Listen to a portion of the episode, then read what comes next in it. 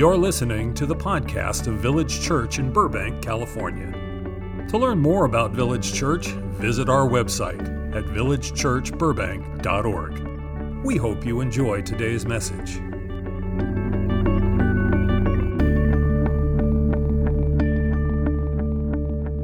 Great. So we're closing out today a series that we have been in since the beginning of this year, 2023. It's been a series on faith, not just kind of untitled, talking about what faith is and what it isn't. And it's been stretching and challenging. I've given you a lot to consider, a lot to think about and meditate on, and I hope that it's something here has taken root for you. We've gotten a good amount of feedback on this, and it seems like for many people this series has resonated, which I'm grateful for. But we're going to close out the series today, and the title of my sermon is Trusting God for What? Trusting God for what? And my text is going to be the classic memory verse that every church kid probably had to memorize at some point in your life. Proverbs 3, verses 5 and 6. So we're going to put this on the screen, Proverbs 3, 5, and 6. And let's go ahead and read it. Trust in the Lord with all your heart. Go ahead, yeah. And do not rely on your own insight. In all your ways, acknowledge him, and he will make straight your paths. All right, I want to begin this sermon today in a way that I almost never begin sermons. And I want to begin by telling a joke. You're supposed to laugh at the end, but that's all right. But I almost never do this, and just because it's not a gratuitous joke. It has to do with the content of the sermon. Chances are many of you in the room, you have probably at some point heard this joke, at least a version of it. And if you have, just pretend like you've never heard it and give me a courtesy laugh at the end. That would be great. Thank you, Mike. Mike's on top of it. Who was that? Dave. All right. Dave Carletta. Great. All right. Thank you. I'm counting on you, Dave. All right. Here we go. So there was a guy who lived in a particular town, a town of a few thousand people, and there happened to be a river that ran through this town. And one particular weekend, there was this huge thunderstorm, that passed through this area, and it dumped like 10, 15 inches of rain in one weekend, just an insane amount of rain. In fact, the river, which was already at a high level, could not handle the amount of rain that was being drained into it, and it eventually overtopped the levee that was protecting the town, and actually the levee failed. So now, not only is all this rain getting dumped on the town from the sky, but now the river is pouring into the town as well, and it's beginning to flood the city very rapidly. Well, so many people in the town were in a panic. They were worried. They were afraid, just panicking and grabbing as many valuables as they could from their house and getting into their car and driving off in order to escape the flood. But this one particular guy, he fancied himself as a very mature believer. And look at all these people panicking, afraid. I'm confident in God, and I'm trusting that God's going to protect me. I'm not going to be afraid. I have no fear, My fear doesn't stand a chance, So we just say. So he's praying. He said, God, all these people are afraid. I'm trusting in you. I'm standing on your promises, and I know you're going to protect me. The flood begins to rise, and it actually begins filling people's homes, and he's standing in his home, and now the water's like waist deep. So he swims out, and he climbs onto the roof of his house, and the waters continue to rise. About that time, a woman comes rowing in a boat down the street, and she spots the man on the house, and she says, Sir, I have room in my boat. Come get into the boat, and I'll take you to safety. And he said, No, ma'am, my trust is not in rowboats. My trust is in the name of the Lord my God. And she shrugged her shoulders and kept going. Water continues to rise. Now it reaches the perimeter of the roof. All of the walls are now submerged underwater. And about that time, a motorboat comes by with a few people in it, and they see the guy, and they shout out to him, Sir, come swim to us. We have room in the boat. We have room for one more. We'll save you. We'll rescue you. He says, My trust is not in motorboats or in the ways of human beings. My trust is in the name of the Lord my God. They shake their heads and keep going. A little while later, now he's standing on the highest point of his roof, and the water's at his ankles. And a helicopter passes by, and a spotter sees the man, and they hover over him, and they throw a ladder down, and he's got a megaphone, and he shouts down to the man, "Please, sir, grab the ladder. You only have a few moments. We'll save you. We'll bring you to dry ground." And he just makes a big motion. "No, my trust is in the name of the Lord my God." So the helicopter keeps going, and then shortly after, the water is at such a high level that he's got nothing to stand on, nothing to cling to, and eventually he gets exhausted and he drowns in the flood. The very next moment, he's standing in heaven before God, and he said, "God, what's the deal? I was trusting you to protect me. I was confident in your protection. Why didn't you save me?" And God says, "I sent a rowboat, I sent a motorboat, I sent a helicopter. What more do you want?" Oh, thank you.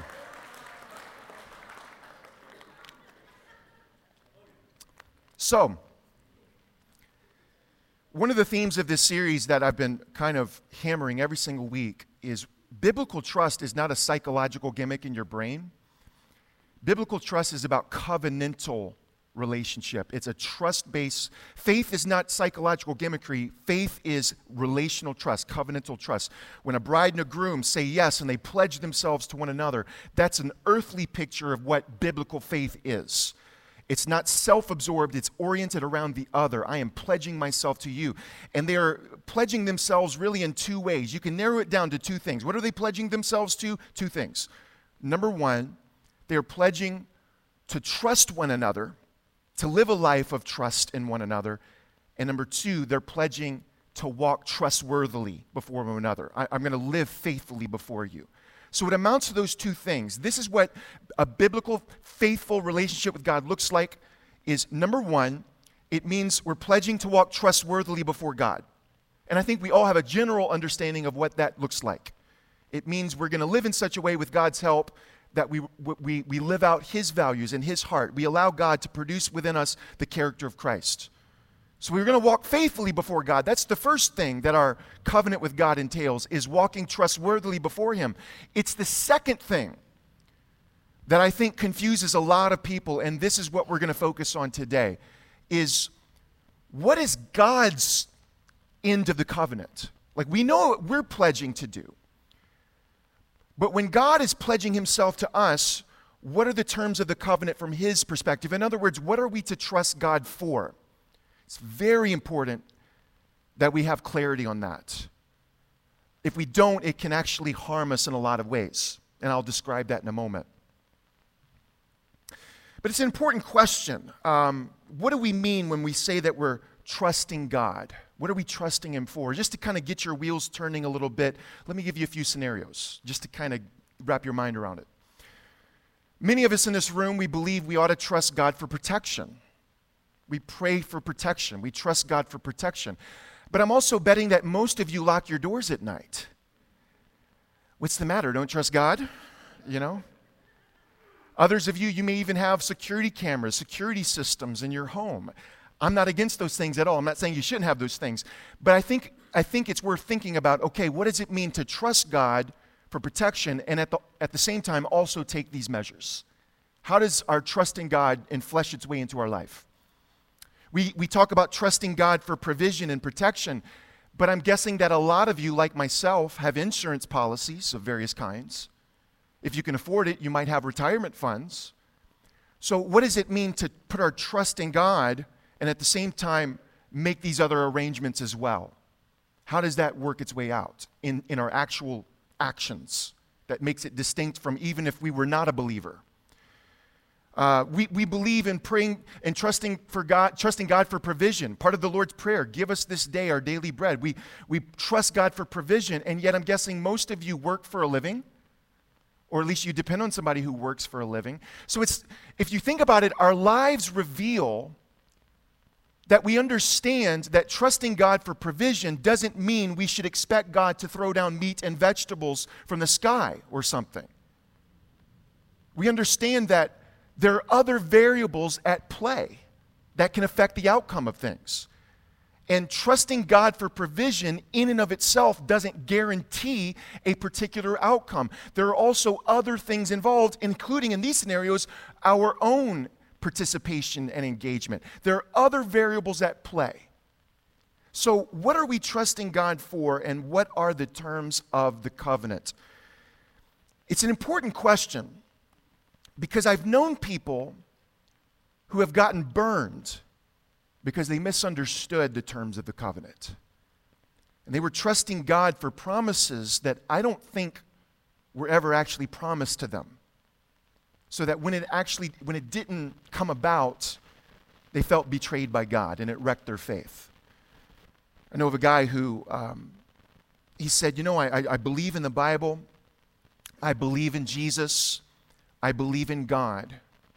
And then a look of anger came over his face, and he said, but I'll never trust him again. I'll never trust him again. And it's like, why? And it turns out several years earlier, he had lost his oldest son to this terminal disease.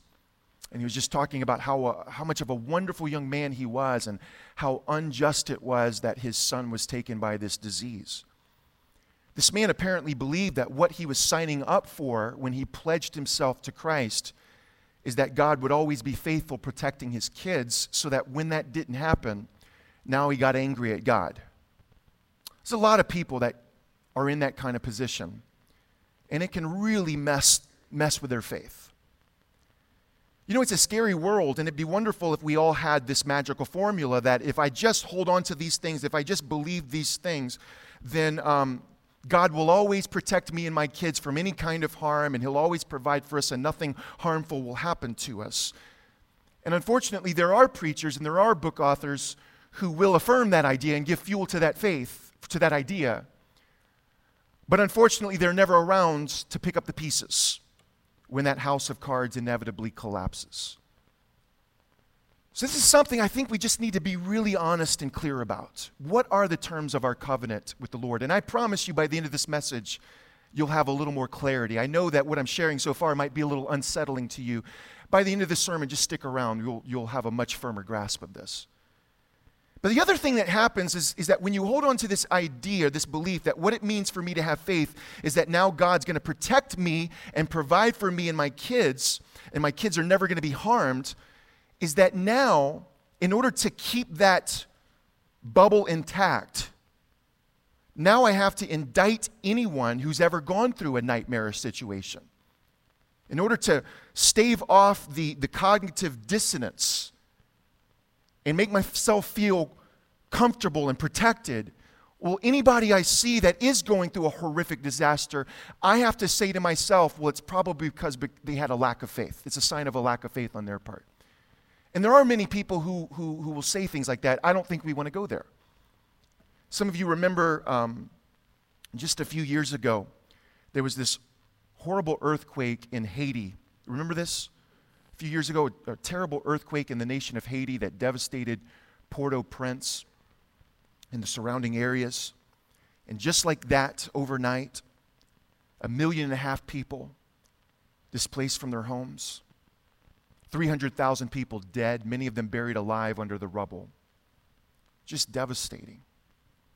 And within a couple days, finally, the major news networks were able to get some crews down there, and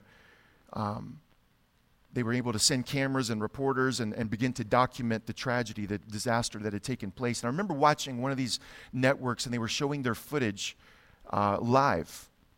And it was at night. And they were there in Port-au-Prince, and they were in a particular area of the city, this big, massive open area that had become a tent city where over 1 million people were living in absolute squalor, some of the worst conditions you can imagine. They were just covered in rubble. These are people who, they had no insurance, and now they have no homes. They don't know where the next drink of water is going to come from, let alone where their next meal is going to come from. Probably most, if not all of them, still had loved ones that had not been accounted for, maybe buried in rubble somewhere. It's just a nightmare of nightmares. It doesn't get any worse. And yet they're filming, and they found these precious people, these Haitian people, and they were singing together. They were singing a song.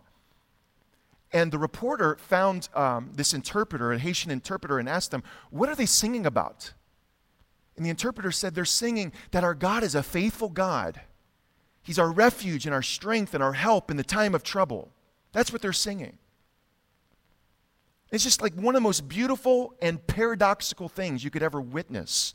The last thing you would want to say about these people is that they lacked faith. These are the most faithful people on the planet, as far as I'm concerned. I can't even fathom that level of faith. Trusting God for provision when there is no provision, and yet they're praising God. But again, it calls to mind this question: what are you trusting God for? What is the cash value of this faith that we have? I heard a story, just to preface this, it's a true story, but I have no clue who the people are involved. I don't know anything about them. I only know the professor who shared the story. So if you're wondering, who is he talking about? I promise you, you don't know who I'm talking about because I don't know who I'm talking about. But there was a young lady who was a missionary's kid. Her mom and dad were missionaries somewhere in Latin America. I don't even know where. But they were stationed out there, and they were working with other missionaries, other missionary families under the umbrella of a missionary organization. And at some point when this girl was 9 years old, she was sexually molested by another missionary. And when the organization found out about it, they just kind of slapped the guy on the wrist and transferred him to a different area. And she was just told, listen, we just have to forgive when good people do bad things, but we don't need to talk about this anymore. And that was it. Hush, hush, under the rug. That was it. Fast forward 10 years, she's now a 19-year-old Bible college student. And after one of her classes, she went to her professor. And it was just her and the professor, and she just was troubled. And she said to him, I'm having a hard time trusting God.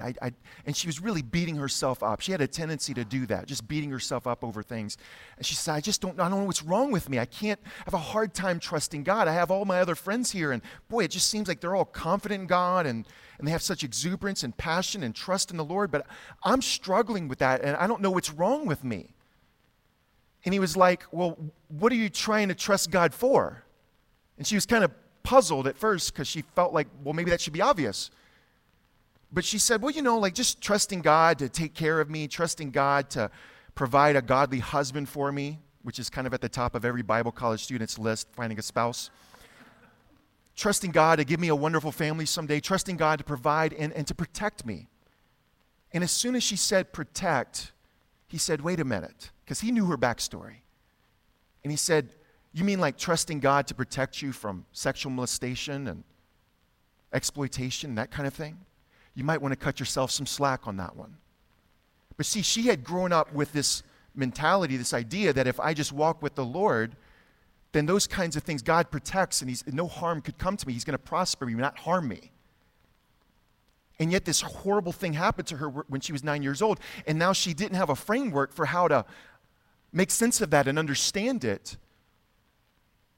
And yet she's told she also needs to put her trust in the Lord. And so she's trying to, how do I handle all this? Now, some people, their way of dealing with it is just to walk away from it and say, I'm done with God. For her, her way of dealing with it was beating herself up. Come on, what's wrong with me? I got to trust God. Why am I not trusting God? And thankfully, I think this professor was able to give her some heaven-sent wisdom and help her through all of this. But see, this is why we've got to be very clear about the terms of our covenant. What are we trusting God for? Because if we don't have clarity on that and wisdom on that, it can come back to bite us later on. You understand what I'm saying? I know this is heavy, but I'm trying to help you through this. I think I'm giving you a wiser perspective on how to deal with this. One of the verses I think that sometimes can mess people up a little bit because they misunderstand it is Jeremiah 29 verse 11. Go ahead and put it on the screen. Jeremiah 29 verse 11. I have preached on this verse, I can't tell you how many times in the past, and it was a great sermon. It was just wrong. It was just wrong. And I since have grown to understand what's happening here, and I want to share a perspective of Jeremiah 29:11 that I think is much healthier for us. But a lot of times, people quote this verse on an island, and God says, "For I know the plans I have for you, declares the Lord, plans to prosper you and not to harm you, plans to give you a hope and a future." When you read that verse, needle pointed onto a pillow by itself, it's like, there you go. There's a promise I can stand on. If I just walk with the Lord, nothing harmful will happen. God will prosper me. I'll have a hope in the future. I want to say two things about this. Number one, and I said this a few weeks ago, always look at the context. You got to look at the context of any passage, any verse of the Bible. Otherwise, you can twist it to mean whatever you want it to mean. And in this case, what's happening is, if you just go back one verse before, verse 10, you'll see that this is a particular promise that God gave to Israel at a specific time in their history, just before they're going to be carried away to Babylon. The nation of Judah is about to be destroyed by Babylon, and they're going to bring Judah captive into Babylon. And God's saying, here's why this is happening. I have warned you time and time and time again. I've sent prophet after prophet. Turn from idolatry. Turn from immorality. Turn from injustice. Turn from violence. And you have failed to listen. You have not turned. And so now it appears the only way you might possibly turn is if I lift my hand of protection and I allow the Babylonians to come in. And that's what's going to happen to you, Judah. Babylon's going to come destroy Jerusalem, and they're going to carry the survivors captive. But God says it's going to be temporary, because after 70 years, I'm going to bring you back to the land. Here's why, and this is where verse 11 comes in. For I know the plans I have for you. I'm not done with you. Plans to prosper you, not to harm you. In other words, this is just temporary. Plans to give you a hope and a future in this land. So we got to be very careful that we don't take this specific promise given to Israel at a particular time in their history and rip it out and apply it to ourselves as 21st century individual people, how we want to see it. Especially because we're talking about the difference between the Old Covenant and the New Covenant. Watch this. In the Old Covenant, in the Old Testament times, very early on, we have to understand God is dealing with ancient Bronze Age people who are morally primitive in every way. They are like moral toddlers, moral infants. All they know around them is paganism. All they know is polygamy. All they know is war as a way of life. Did you know they had seasons for war? Like we have summer, fall, spring, summer, fall, winter, spring. They had summer, fall, winter, and war. Oh, it's war season. Let's go. The groundhog appeared. We have 6 more months of war. This is what God's dealing with, and he has to stoop down on their level and deal with them where they are and gradually, slowly bring them forward. Just like you as a parent, how many of you have raised infants and toddlers before? You know exactly what I'm talking about. You have to stoop down on their level and deal with them in a way that they can understand. If you obey, I'm going to give you a cookie. If you disobey, you're not going to get a cookie, right? So God, when he's dealing with ancient Israel, he gives them sort of a toddler system of rewards and punishments, and it was immediate. Israel, if you walk with me, I'm going to bless you and things will go well for you. If you do not walk with me, if you continue in immorality, injustice, idolatry, the 3 I's, then I'm going to have to eventually lift my hand of protection, and these enemy nations are going to come in and decimate you. So he's dealing with them in a way they can understand, bringing them forward. And then finally, when God sends his son, the light of the world, into the world, now we're able to see a much fuller, more complete picture of who God is and what God is up to in the world. And we're no longer under this immediate system of rewards and punishments. That's why in the New Testament, sometimes you read things that sound the exact opposite of Jeremiah 29:11. So for example, look at this verse in John 16, verse 33. Here's a promise you can stand on. I have told you these things so that in me you may have peace. In this world you will have trouble. Hallelujah. I'm standing on the promise of God. In this world I will have trouble. Here's another promise though. But take heart, I have overcome the world. So who is he talking to? He's talking to disciples. He's talking to men who in a short period of time, they're going to be beaten, whipped, maligned, imprisoned, tortured, and killed in some of the most brutal, barbaric ways we can possibly imagine. This is no longer the toddler system of immediate rewards and punishments. Hey, if you just walk with me, you're going to live a long, happy, wonderful, prosperous life. Jesus is saying the exact opposite. Guys, if you follow me, if you walk with me, take up your cross. You're going to live a very short life, and you will experience exquisite pain. Stand on that promise. But promise number 2, don't be afraid, because I'm going to supply you with a supernatural peace that will carry you through the troubles, because fear not, I have overcome the world. So be very careful about yanking verses out of the Old Testament and applying it to this day. The other thing is this. Here's the second thing, and I want us to look again at Jeremiah 29:11. He says, "For I know the plans I have for you." I know the plans. They're plans. But listen, a plan is not a script. A plan is an intention. That's what God's saying. I know my intentions towards you. The Super Bowl is next week. One of the quarterbacks that's going to play in the Super Bowl next week is Pat Mahomes. Unreal talent. Incredible. And one of the things about Pat Mahomes is that he will receive the design of the play from his coach. The coach will give him the plan for the play, but in the midst of the play, if something goes wrong, if something interferes with the plan, he can go off script and make something out of nothing. That's one of the things that makes him amazing. What God is saying to Judah here is he's saying, here are my intentions. He's not saying, here's what absolutely has to happen to you. He says, this is my intentions for you. But as we know from the story of the Bible and even from our own lives, sometimes God's intentions and his vision isn't always carried out. Why? Because our plans get in the way. Our disobedience messes it up. And even we learn from Scripture that there are spiritual beings as well in some mysterious way. They can also complicate things as well, as we learn in like Daniel 10 and many other places. So God's saying, here are my plans, here are my intentions for you. But it's not a script. Even this plan that he's talking about in Jeremiah 29:11 didn't exactly pan out the way God envisioned. Think about it. He says, listen, I'm going to bring you out of Babylon, which happened. But this whole thing about prospering you and nothing harming you and giving you a hope and a future in this land, it didn't turn out that way because they were still under this immediate system of rewards and punishments. So within 150 years, they're going to be back under domination by the Greeks. Shortly after that, they're going to be back under the thumb of the Romans. And in 70 AD, they're going to be obliterated. And Jerusalem is going to be destroyed. Not one stone upon another, Jesus will later predict. So a plan is not a script. What happened to Jeremiah 29:11? A plan is not a script. Listen, this young girl who was sexually molested on the mission field when she was 9 years old, we've got to get clear on this. This was not part of God's plan for her life. God doesn't plan that sort of thing. Demons plan that kind of thing. Human beings plan that kind of thing. Sick missionaries plan that kind of thing. God doesn't plan that kind of thing. But we also need to know this.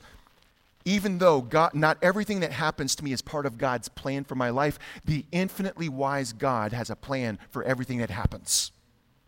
So on one hand, I don't want to blame God for the crud that I experience in my life, but at the same time, we need to recognize that God is an artist, and with infinite creativity, he can take anything and everything you go through, if you'll let him, and bring purpose to it and make something beautiful out of it. Praise God. But a plan is not a script. A plan is an intention. So finally, conclusion, now we're back at square one. What are we to trust God for? What can we trust God for? And in conclusion, real quickly, I want to give you 2 things that you can take to the bank. 2 things that you can build your house of faith on. These are rock solid truths. Number 1, we are to trust that God is never less than perfectly good and perfectly loving towards us. Period. End of sentence, end of paragraph. God's orientation towards you is always pure goodness and pure love. But Ryan, what about? There are no whatabouts. There are no whatabouts. Sometimes I hear people in response might say, well, yeah, but isn't God also a God of holiness and a God of judgment? Of course he is. I mean, read your Bible. You can't escape that. God is a God of judgment. But the fact that people bring that point up reveals that they think God's judgment and holiness is somehow in tension with God's love, as if these are 2 sides of God's personality. Even God's holiness, God's judgment, God's wrath flows out of his love. That's what he's doing with Judah here in Jeremiah 29. God's telling them, judgment's coming. I'm lifting my hand. Babylon's coming in. This is nothing less than judgment. But what motivates the judgment is God's care and concern for his people. It's no different than you if you had an adult son or an adult daughter. And let's say they were steeped in addiction. They're addicted to meth. They're addicted to opioids. And as a parent, you've done everything you know to do. You've prayed, you've prayed, you've prayed. You're going to continue to pray. You've staged interventions. You've pleaded with them. You have funded their rehab. You've sent them to programs. You've sent them to therapy. You've done everything you know to do. And it still won't change. They still won't turn. And there comes a point, there can come a point, as a loving dad, as a loving mom, where you say, the only thing I can do out of my love is lift my hand now. And I have no choice. I've got to allow you to experience the natural, organic consequences of your choices. Because this might be the only way you can learn. And you say it and you do it with profound grief and sorrow in your heart. But what motivates you? Love. That's what God's doing with Judah here. Judah, I've sent prophet after prophet after prophet. I've warned you, you won't listen. So I have no choice now to lift my hand. And I'm going to allow the Babylonians to come and do what they already want to do. I've been holding them back, but now I'm going to let them come because you've got to learn. But he does so out of his love. You've heard me say this 1 billion times, and you're getting sick of it probably. If you want to know what God is like, where do you look? Jesus. Say it out loud. Jesus. Jesus perfectly reveals the Father's character to us. If you want to know God's disposition towards you, gaze upon the beauty of Christ with his arms outstretched on the cross, praying over his very executioners. Father, forgive them, for they know not what they do. That's God's heart towards you. So whatever you may be going through, no matter how painful it is, no matter how excruciating it is, no matter how nightmarish it is, you've got to trust God is for you. God is on your side, and he is at work, minimizing as much evil as possible, maximizing the good. But God will never leave you or forsake you. He is on your side working for your good. In this world, you're going to have some trouble, especially if you follow Jesus. You're going to have some pain. You're going to have some chaos. But if you're looking with eyes of faith and if you're trusting in God's character, you will find a peace. How many of you know that peace I'm talking about?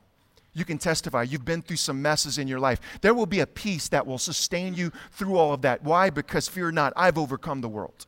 And that leads to my second point in just a moment. But that's the first thing. Trust that God is good all the time. And all the time, God is good. I hate cliches, but that's one I would put on the back of my car. Trust that God is never less than perfectly loving and perfectly good. And then finally, the second thing. Daniel, would you come? Just Daniel. Number two, and you can take this to the bank, trust that God wins in the end. That's the vision and the hope of the New Testament. We live in a world that is profoundly broken and shattered and messed up in so many different ways. But the promise of God and the core of New Testament faith is that it won't always be like this. We live in a war-torn world where sometimes earthquakes happen that can decimate an entire population of people. But the promise of God is that it won't always be like this. We live in the kind of world where a 9-year-old girl can be sexually molested on the mission field. But the promise of God is that it won't always be like this. We live in the kind of world where sometimes people can let you down. Your body can let you down. Cancer can strike. Your kids can disappoint you. Horrible things can be done by you and to you. And sometimes this world can just look like an absolute hellhole. And even though God is always at work in all things, trying to bring as much good out of evil as possible, it's a world of incredible, unfathomable pain and ugliness and darkness. But the promise of God is that it will not always be like this. There's coming a time, there's coming a day when everything about this world that is not consistent with God's vision and God's character is going to be cut off and eliminated forever. And everything that is consistent with God's character and God's vision is going to be beautified and refined and perfected and eternalized. All war gone, all division gone, all hatred gone, all sickness and disease gone, all sin and atrocities gone. and everything's going to be consistent with God's character in perfect unity under his son, Jesus Christ. And so roll that vision in your mind. That's what faith is. Ask God to give you a holy imagination of what one day can be and will be. And our task at Village is to have that shared imagination and to begin moving together in that trajectory as a preview of the coming attraction, giving the world a glimpse of what that world one day will be when all is made right. And until then, trust that God is never less than perfectly good and perfectly loving, and trust that ultimately God wins in the end. Amen? Stand with me. Thank you for listening to today's message. To learn more about Village Church, visit our website at villagechurchburbank.org.